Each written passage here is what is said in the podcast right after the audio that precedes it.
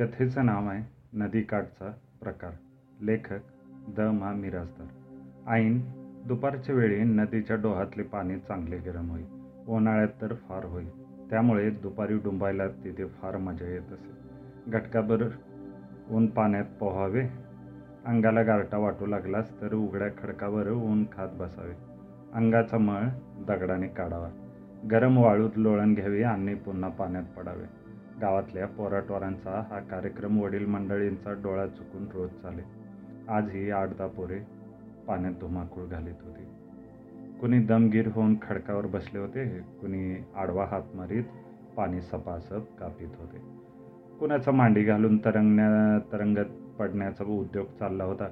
शिवाशिवी मारामारी पाणी उडवणे आरडाओरडा यांनी नदीकाठचा भाग अगदी गजबजून गेला होता. लांबवर कोणी परेड कपडे वाळवत बसला होता. काटाच्या दगड्यावर एखादी बाई धुणे चुकीत होती. बाकीचे मोठे माणूस जवळपास कोणीही नव्हते. चौगुल्याचा शिव्या खडकावर बसून ऊन घेत होता. लंगोट लावून उगीच बसला होता. हाताने चपट्या मारून अंगावर बसणारी माशी वरच्यावर उडवीत होता. मग एकाएकी त्याचे लक्ष पलीकडच्या असलेल्या खडकाकडे गेले. खडक अर्धवट पाण्यात बुडालेला होता. त्याला लागून नारळासारखे काहीतरी वर तरंगत होते. मधून शेवाळासारखे काहीतरी तिथे दिसे आणि पुन्हा पाण्याखाली जाई. शिवा ओरडून म्हणाला नामजे आले एका त्यो बघ नारळ आलाय वाहत. आणि त्याने पाण्यात सुळकांनी मारली. हात मारीत झपाझपा तो निम्म्या पाण्यात गेला देखील. नामज्याला नीटसे दिसले नाही कारण त्याच्या तोंडावरून पाणी अजून ओघळतच होते. पण शिवा सुटला म्हणल्याबरोबर तोही सुटला आणि मग त्याच्या नादाने चार दोन इतर पोरेही पाठीमागे आली. पण शिवा येवाना खडकाजवळ पोचलाही होता. लांबनच दिसणारा गोल गुळगुळीत मोठ्या आकाराचा तो पदार्थ पाहून तो म्हणाला बायली नारळलंय दांडगा हाय कोकणातनं आलाय म्हणावं का काय? आणि चार हात मारून तो लगबगीनं खडकाजवळ लागला. खडकाला थटून त्याने एकदम त्या दांडग्या नारळावर दोन्ही हाताने झेप टाकली. आणि त्यानंतर जे काही झाले ते बघून त्याची भीतीने बोबडीच वळली कारण नारळावर झेप टाकल्याबरोबर नारळ गपकन खाली गेला आणि विरुद्ध बाजूने एका माणसाच्या तंगड्या कमरेपर्यंत वर आल्या. आपण ज्याला नारळ म्हणून धरले तो नारळ नव्हताच. एका माणसाचे मुडके होते. हे ध्यानात आल्यावर शिवा मोठ्यांदा ओरडला आणि गरकन मागे वळला. सरासरा हात मारीत दुप्पट वेगाने तो पाठीमागे आला. ओरडून म्हणाला पळे पळा मुर्दा आहे तिथं. काही जणांनी तंगड्यावर आलेल्या पाहिल्या होत्या आणि ते आधीच काटाकडे सुटले होते. पण जे नादात होते त्यांनी शिवाचे बोलणे ऐकले. त्यांनी धूम ठोकली. जिकडे तिकडे पळापळ झाली. कपडे उचलून धावत पळत सगळे गावच्या दिशेने धुमाळात पळाले. धुणे धुणारी बाई धुणे उचलून लगाबगा गेली. आणि परीट ही पाय उडवीत राणा रानातच गावाकडे टांगा टाकीत गेला. मग नदीकाठाला कोणी राहिलेच नाही. पण तासाभरात गावात गवगवा झाला आणि सगळ्यांना बातमी समजली की गावाजवळच्या नदीच्या डोहात एक मुर्दा वाहत आला आहे आणि तो पलीकडच्या अंगाला असलेल्या खडकाला थटून बसला आहे. सबंध गावात ही बातमी विलक्षण वेगाने पसरली. आणि दुपारच्या वेळी जिकडे तिकडे रोजच्याप्रमाणे शुकशुकाट होता. माणसे कामाला रानात गेलेली होती. म्हातारी कोतारी घरी पडून होते. पलीकडच्या गावी प्रांताचा मुक्काम असल्यामुळे पाटील आणि कुलकर्णी दोघेही खाकोटीला दप्तर मारून तिकडे सकाळपासूनच गेलेले होते. एकंदरीत गावात बाया बापड्या पोरे टोरे आणि निरुद्योगी टगे लोक यांच्याशिवाय कोणीही नव्हते. पण तरीही सबंध गावात या गोष्टीचा गलगा झाला. असा प्रकार यापूर्वी कधी घडलेला नव्हता. त्यामुळे हे वृत्त सगळ्यांनाच अद्भुत वाटले. या नदीतून मेलेलाच काय पण जिवंत प्राणीही कोणी वाहत कधी पाहिला नव्हता. त्यामुळे घरोघरची माणसे आपापला उद्योगधंदा सोडून नदीकाठाला धावली. बाया माणसे तरणीताटी पोरे आणि लहानगे यांनी नदीकाठ गच्च भरून गेला. ही गर्दी जमली. त्यात नेहमी विड्या ओढीत उगीच गावात हिंडणारा शिवा चौगुल्याचा पाप होता. स्वतःला गावचा पुढारी समजणारा आणि नसत्या उचापती करणारा नाना साळुंके होता. बेकार पांडा चेंगट होता. सुताराची आणशी होती. साळ्याचा यशवदा होता आणि इतर बरेच लोक होते. सगळ्यांनी डोळे ताणून पाहिले. समोरच्या लांब खडकाला अडून राहिलेला डोक्याचा नारळ अजूनही दिसत होता. तो बघून आपसात चर्चा सुरू झाली. शंका कुशंका निघाल्या. तोंडाला पदर लावून सुताराची अंशा बायात उभ्या होते. काही कारण नसताना नाना प्रकारच्या चौकशा करीत बसणे हा तिचा नेहमीचा उद्योग होता. तिने इकडे तिकडे पाहिले आणि विचारलं अरे मुडदा पाहिला का कुणी घरून? शेंगा खिशात घालून चौगोल्याचा शिवा परत तिथे आला होता. दोस्तानं घेऊन आलेला होता आणि ही मोठी माणसे आता करतात तरी काय हे कुतूहलाने बघत उभा होता. आणशीने विचारलेला प्रश्न ऐकून त्याची कळी खुलली. बाप आपल्याला ठुकून काढील ह्या गोष्टीची दास्ती बाजूला ठेवून तो पुढे झाला. शेंगा खात म्हणाला म्या स्वतः बघितलाय मुडदा विचारा नामज्याला आणशी आश्चर्य व्यक्त करून म्हणाले या बया पर मुडदा स्वतः किती हो. नाहीतर पवत बसला असतं कोणीतरी नाही? नाही मुडदाच होता. कशावर न र? शिवा आणखी पुढे सरसवून एखाद्या सेनापतीच्या थाटात सगळ्यांना कशा हाताच्या खुनीने दाखवत म्हणाला.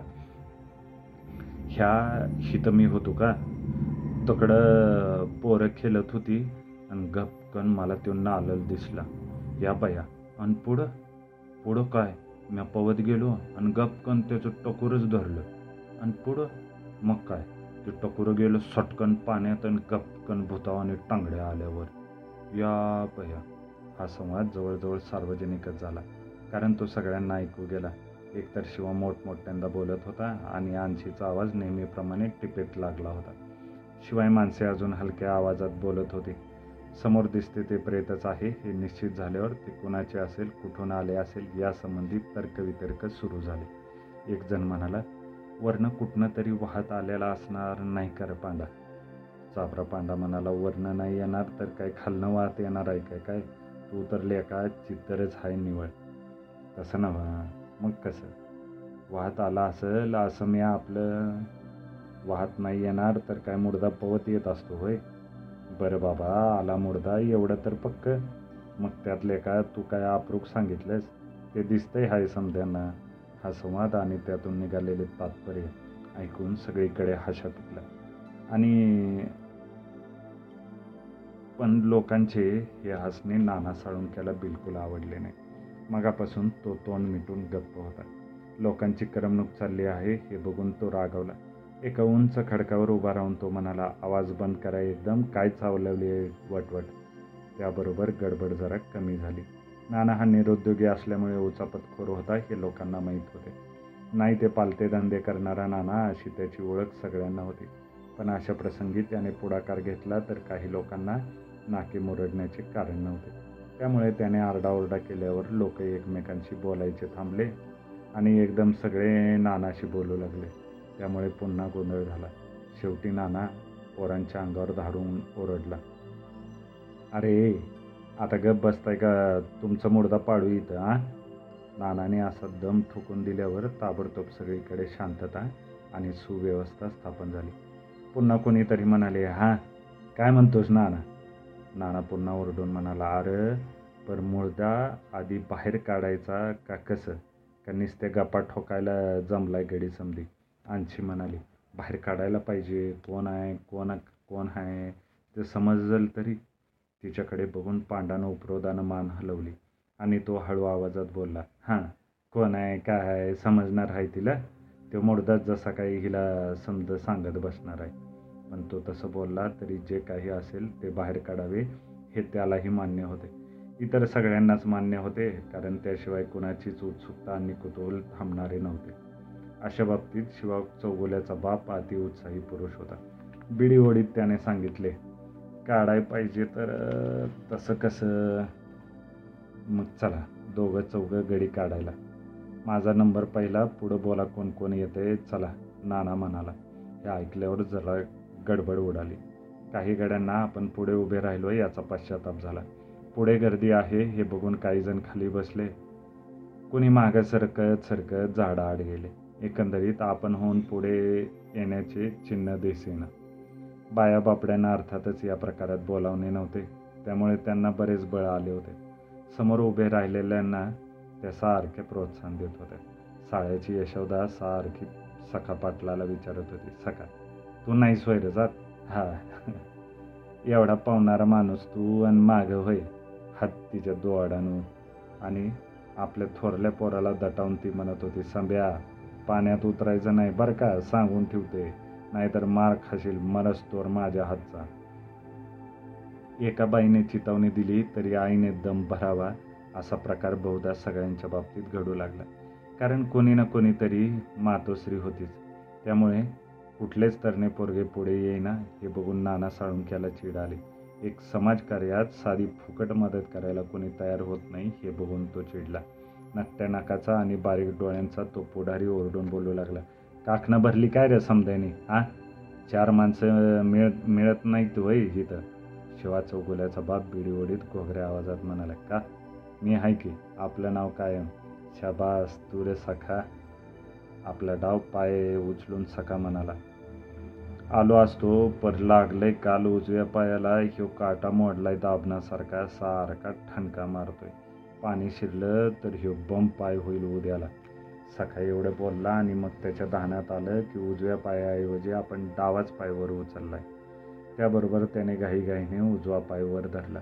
पण नानाचे तिकडे लक्ष नव्हते.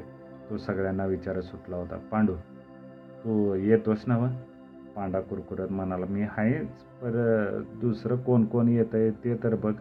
कमी पडलं कोणी तर मी आहेच की. का म्हणशील तर कालच्याला जरा अंगात जाळ होता असे करता करता चार दोन माणसे कशीबशी गोळा झाली. अंगावरचे कपडे काढून धोतरे वर खाऊन त्याने पाण्यात सूर मारला आणि नानाला पुढे घालून सगळेजण त्या खडकाकडे गेले. श्वास रोखून काटावरची सगळी मंडळी पुढे काय होते ते टक लावून बघत उभी राहिली. नानाने जवळ जाऊन ते प्रेतच आहे याची खात्री करून घेतली. तेवढ्यात शिवा चौगुल्याच्या बापाने गळा हात याची चाचपणी करून काही हाताला लागते की काय ते पाहिले पण काही सापडले नाही. तेव्हा पाण्यातच थुंका टाकून तो मनाशी म्हणाला दूध तिच्या बायली निवळ नंगा मोडदा हाय्यो. सगळ्यांनी मिळून तो देह वर उचलला. तेव्हा लांब सडक घेस खाली लोंबलेले दिसले. लुगड्याचा निळसर रंगही डोळ्यात भरला.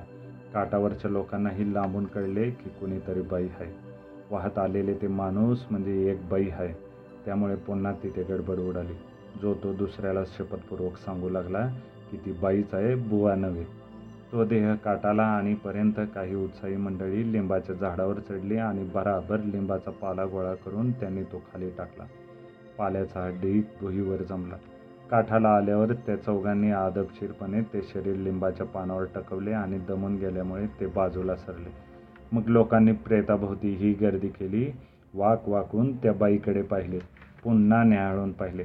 त्या बाईचा चेहरा अगदी शांत दिसत होता. पण पाण्यात राहून तिला बराच वेळ झालेला असावा कारण प्रेत थोडेफार फुगल्यासारखे दिसत होते. चेहऱ्यात ही बदल वाटत होता. मग किती दिवस झाले होते कोण जाणे? पण एखादे दमून गेलेले माणूस घटकाभर डोळे मिटल्यावर जसे दिसते तसे आविर्भाव वाटत होता. पण इतका तपशील पाहत बसायला तिथे कुणालाच वेळ नव्हता. लोकांनी एकदम तिथे इतकी गर्दी केली की कुणाला काही नीट दिसलेच नाही. जो तो मागच्या माणसाला कोपराने आणखी मागे ढकलून पुढच्याच्या खांद्यावर मान टाकून बघण्याचा प्रयत्न करू लागला. पण हा प्रयत्न सगळ्यांनी एकाच वेळी केल्यामुळे बराच वेळ कुणालाच नीट दिसले नाही. त्यामुळे लोकांचे कुतूहल जास्त वाढले. साळ्याची यशोदा पुढा घुसलेल्या आणशीला म्हणाली आणशी बाईच आहे की का ग?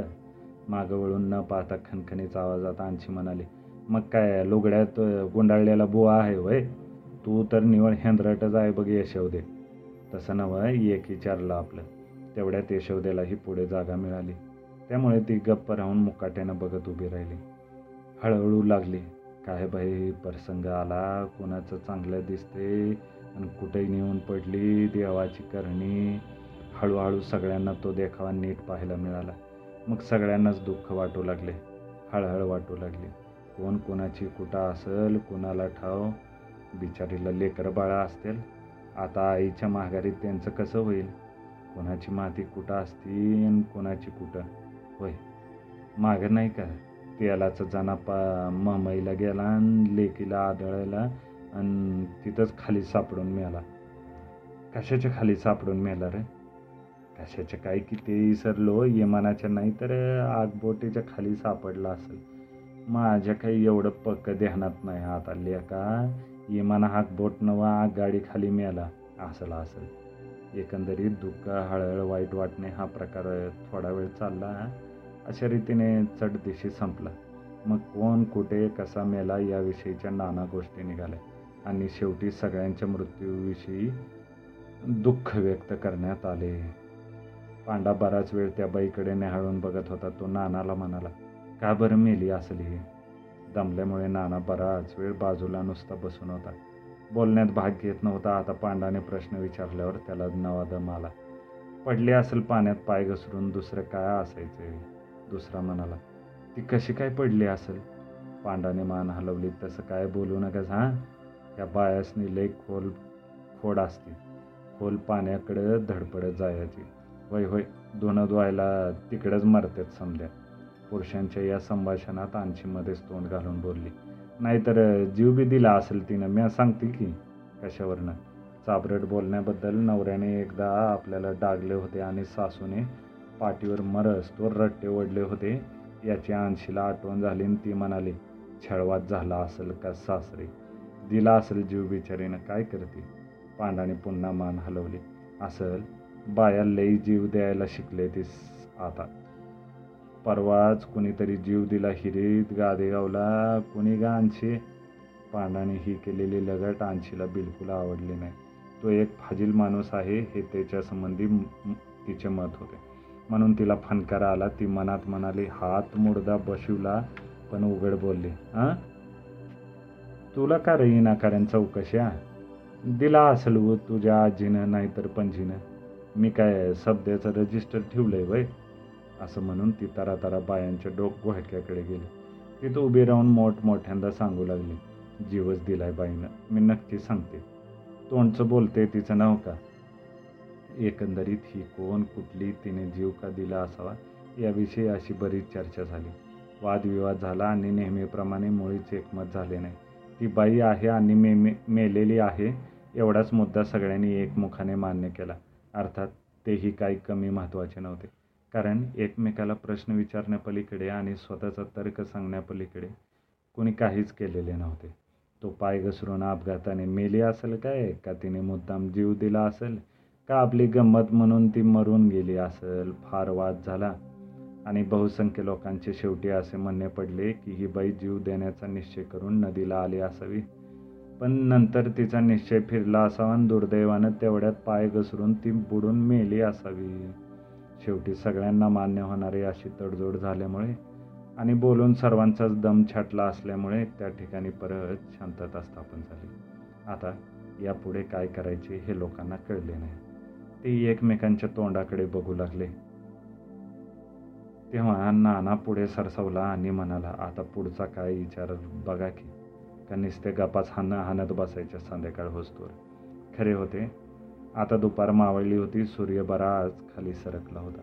उन्हाचा ताव कमी झाला होता आणि पश्चिमेकडचे वारे अधूनमधून अंगाला लागत होते. पांडाने विचारले पुढचा विचार म्हणजे लेखानं मुर्दा काय हितच टाकून जायचा होय जाळायची काय व्यवस्था करायला न काय कुणीतरी सहज बोलले जाळायचं का? तेव्हा पांडा म्हणाला मग काय घरी नेऊन खुटीला अडकवतोस काय? तसं नवं पाटील कुलकर्णी कोणीच नाही गावात. नसं ना ते काय जाळायला नग म्हणतात होय. विचारणाऱ्याचे क्षणभर समाधान झाले पण पुन्हा त्याला शंका आली पण खर्चाची व्यवस्था? हां हा प्रश्न होता. आत्तापर्यंतचे काम बिनखर्चाचे होते. आता रोकड मोजण्याचा सवाल होता तो उद्योग कोणी करायचा? पण नानाने त्याच्यावर तोड काढली. तो पुढारी वर्गापैकी असल्यामुळे त्याच्यापाशी पैसे जमवण्याच्या युक्त्यांना तोटा नव्हता. तो म्हणाला वर्गणी करायची? ह्यात काय अवघड? माणशी चार आठ आणं चार आठ आणं काढा.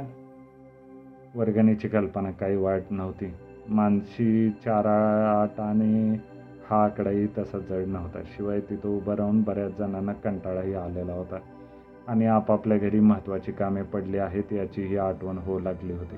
शिवाय नाही म्हटले तरी थोडेसे त्या बाईच्या दुर्दैवाबद्दल वाईटही वाटत होते. त्यामुळे कोणी चार आणे दिले कोणी आठ आणे दिले आणि दहा पाच रुपये जमले शिवाय काही आश्वासनही मिळाले. तेवढ्या आधारावर नाना म्हणाला आता जुळलं. तेवढी सरपणाची व्यवस्था करा जावा कोणीतरी. हे ऐकल्यावर पांडा गाईगाईने बोलला मी आणतो की. आणि दुसरे कोणी बोलायच्या आत तो लगबगीने तिथनं हल्ला देखील बराबर पावले टाकीत तो गावाकडे गेला.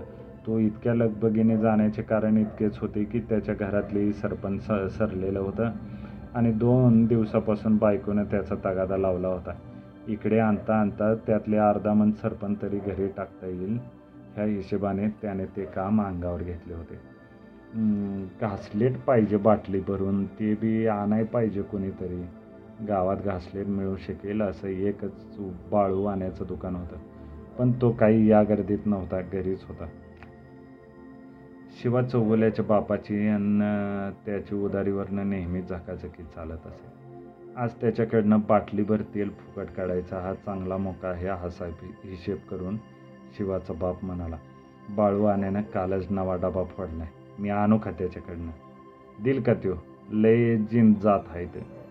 त्याचा बाप दिल की अशा टायमाला कसा देत नाही तेच बघतो. शबास पटे जा लवकर. ह्यो बघ सुटली गाडी. असे म्हणून ओले धोतर नीट खवीत शिवाचा ओल्याचा बाप ही विडी ओढत तारा तारा गावाकडे गेला. त्याचे एकंदर मुद्रेकडे आणि बिडी ओढण्याकडे पाहिले असते म्हणजे कोणाच्याही लक्षात आले असते की हा गडी काही नुसता घासलेट उपटणार नाही वर काड्याची पेटी एखादी मारणार आणि ती नक्की खिशात घालणार. कोणी कुठे गेले कोणी कुठे गेले आणि माणसे कामाला लागली. बाकीची माणसे ह्यांची वाट पाहता पाहता नदी काठाला थांबून राहिली. येवाना दुपार केव्हा संपली होती. ऊन मागे सरकले होते. संध्याकाळ झाली होती. सावल्या जवळजवळ येत होत्या. नदीकाठचा भाग अंधारात बुडत होता पण अजूनही मावळतीचा मंद उजेड टिकून होता. तसे स्पष्ट दिसत होते. पलीकडच्या गावाला गेलेले पाटील कुलकर्णी दप्तर घेऊन गावाकडे येत होते. वळणावर आल्यावर त्यांना नदीच्या काठावर ही गर्दी दिसली तेव्हा त्यांना आश्चर्य वाटले. मग ते गावात गेलेच नाहीत. सरळ नदीकडे आले. झपाझप चालून पाटीला आधी पुढे आला. ओरडून म्हणाला काय रे? काय भानगड आहे? पाहुण्याची शर्यत बिर्यत लागली का काय? तेवढ्यात काटाला निजवलेला मुडदा त्याच्या दृष्टीला पडला. तो दसकला. एकदम चार पावलं मागं सरकला. हां? हेर काय? नाना पुढे येऊन म्हणाला मुडदा वाहत आला होता नदीतनं. सकाळ धरणं त्या तिथल्या खडकाला थाटला होता. भले. मग? मग काय? आम्ही बाहेर काढला. भले भले. आता वर्गणी काढले जाळून टाकावं म्हणून बसतोय पाटील अनावधानाने बोलला भले जाळून टाकाय पाहिजेच की नाही तर किती वेळ ठेवायचं इथं? आणि दात कोरण्याने दातातली घाण बाहेर काढीत गप्प उभ्या राहिलेल्या कुलकर्ण्याला त्याने विचारले कसं कुलकर्णी? रघु कुलकर्ण्याने बराच वेळ काही उत्तरच दिले नाही. सबंध दातातली घाण बाहेर काढीपर्यंत तो थांबला खाकरला खोकरला मग त्याने पाटलाच्या आणि नाना साळुंक्याच्या तोंडाकडे थोडा वेळ टक लावून बघितले. नंतर तो अगदी शांतपणे नानाला म्हणाला नाना तू मुडदा बाहेर काढलास? नाना फोन म्हणाला होय का बरं? तुला कोणी शिव चपत करायला सांगितली रे? सबंध गावात नाना फक्त एकट्या रघु कुलकर्ण्याला भीत असे. कारण रघु कायदेबाज माणूस होता. नाही म्हटले तरी त्याचे डोके कुलकर्ण्याचे होते. तो कुणाला कुठे कसा गुंतवेल ह्याचा नियम नव्हता. त्यामुळे नाना दचकून म्हणाले का? काय झालं? कुलकर्णी आणखी आवाज वर चढून बोलला पण तुला हे नसते पालते धंदे करायला सांगितले कोणी मला सांग. सगळे लोक चकित होऊन कुलकर्ण्याकडे बघू लागले. त्याच्या भोवती गोळा झाले आणि पुन्हा कसबुजू लागले. नाना आणखी नरमला पर झालं तरी काय असं? मलाच विचार. लेखा तुला मुडदा बाहेर काढायला सांगितलं कोणी. कुणी नाही मॅच म्हणलं की काढूया. पाटलाने विचारले आर पर झाला तरी काय? काढला तर काय होतंय? पाण्यात घाण आली असती समधी. काढला बरं केलं की. यावर कुलकर्ण्याने आरडाओरडा करून सांगितले की ही जी गोष्ट सगळ्यांनी मिळून केली ती बेकायदा आहे. विशेषत सरकारात न कळवता मुळदा जाळायला निघणे हा तर फार गंभीर गुन्हा आहे. न जाणो खुनाचा आरोपसुद्धा ठेवला गेला असता. मग एखाद दुसरा फाशी नक्कीच गेला असता. आणि दोन पाच जणांना जबरदस्त शिक्षा झाल्या असत्या. मेहरबानी म्हणून आम्ही लवकर आलो. एकदा का हा मुडदा जळला असता की मग आमच्याही हातात काही राहिले नसते.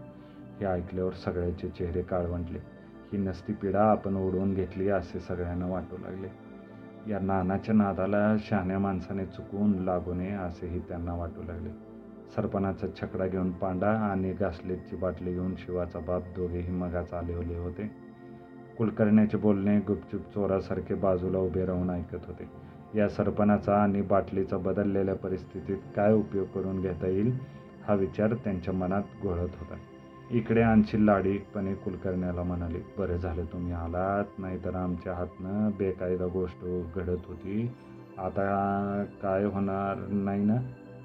कुलकर्णी मान हलवून म्हणाला आता खटलं होणार नाही पण फौजदार येईल. पोलीस येतील सगळ्या गावाला त्याची सरबराई करीत बसावं लागेल. जाब जबाब होतील सगळ्याचे मुडदा कुठं सापडला कसा सापडला का सापडला? पोलिसांची सरबराई आणि जाब जबाब म्हटल्यावर चार दोघांच्या ध्यानात सगळा पुढचा प्रकार आला. मागे एकदा मारामारी झाल्याच्या कारणावरून पोलीस गावात आले होते. तेव्हा घरोघरची एक एक कोंबडी फुकटवार गेली होती. शिवाय जाब जाबाचा तापच झाला होता. तालुक्याच्या गावाला हेलपाटे घालून काटे ढिले झाले होते. सका पांढरे म्हणाला रघुबा ती भानगड टाळा. काय वाटेल ते करा. आता टाळा कशी? आता लागली पाठीमागं नको नको नको म्हणून भागत नाही. आधी घाण करून ठेवलीत कशाला ह्या नानानं घाण केली समधी. आणखी म्हणाले तरी मी म्हणत होते की मुर्दा काढाय न ग पर ऐकते कोण ह्या तालुक्यात? असा संवाद झाला आणि बहुसंख्य प्रेक्षक समुदाय नानाकडे रागाने पाहू लागला. त्याने केलेल्या एक निर्णयाविषयी मग त्यांना केवढा आदर वाटला होता. पण आता तो नाहीसा झाला आणि नाना हा निष्कारण उचापती करणारा माणूस आहे हे आपण कसे विसरलो याचेच सगळ्यांना आश्चर्य वाटले. फार काय त्या मेलेल्या बाईचाही आता सगळ्यांना राग आला. निष्कारण झिंगट लावले तिने आमच्या पाठीमागे. नसती आली तर काय बिघडलं असतं का? पाटलाला पुढच्या गोष्टीची सगळी कल्पना आली. तो म्हणाला रघुबा तू म्हणतोस ते अगदी पटायची राय विनाकारणी ह्या भडव्यांनी उचापत करून ठेवली. पर आता काहीतरी वाट काढा की पुढची बला टाळा. पाटील असे म्हणाला. सगळ्यांच्या चेहऱ्यावरती तोही भाव दिसला. तेव्हा कुलकर्ण्याला बरे वाटले. परिस्थिती आता पूर्णपणे आपल्या हातात आली आहे याविषयी त्याची खात्री झाली. त्याने विचार करून ठेवलाच होता. तो म्हणाला नाना कुठं आहे? नाना नेहमीप्रमाणे लगेच पुढे सरसावला. उचला तो मुडदा आणि सोडा पुन्हा पाण्यात. जाऊ द्या खाली. जिथं लागेल तिथल्या लोकांना होईल ताप. कोणी काही बोलले नाही पण सगळ्यांच्या चेहऱ्यावर मोठा आनंद दिसला. नाना पुन्हा उत्साहाने पुढे आला. त्याने मगाच्या दोघा चौघांना हाक मारली. सगळ्यांनी मिळून मुकाट्याने मुडदा उचलला आणि लांब पाण्यात नेऊन सोडून दिला. प्रवाहाला लागल्याबरोबर बाई झपाट्याने खाली गेली. आणि पाच मिनिटात नाहीशी झाली. तिचा काही मागमूस आता तिथे राहिला नाही. वरून चांदण्या लकलुकत होत्या आणि खाली अंधार चांगलाच पडू लागला होता. गाव काळोखात बुडवून जात होते. गार वारा सुटला होता. पोराढोरांना घेऊन बायका केव्हाच पुढे झपाझप केल्या होत्या बापी गडी थोडे थांबले होते पण तेही आता गडबडीने निघाले होते. ऐनवेळी संकटातनं बचावही झाला होता. तेव्हा सगळ्यांच्या चेहऱ्यावर आनंद होता समाधान होते. त्यांच्या मनात नाना विचार येत होते. खुश नव्हता तो एकटा शिवा चौगुल्याचा बाप. त्याला काहीतरी मनातनं बरं वाटत नव्हतं. प्रेत सोडून देताना त्याने नीट पाहिले होते. बाईच्या मनगटावर पाटल्यांच्या ठिकाणी कानाच्या पाळ्याजवळ वन उमटलेले त्याला नीट दिसले होते. बाईच्या अंगावर जिन्सा होत्या हे नक्की. मग त्याचं झालं तरी काय? त्या गेल्या कुठे? आणि मग त्याला एकदम शंका आली. त्या जिन्सा अलीकडच्या गावातल्या लोकांनी काढून तर घेतल्या नसतील आदल्या दिवशी.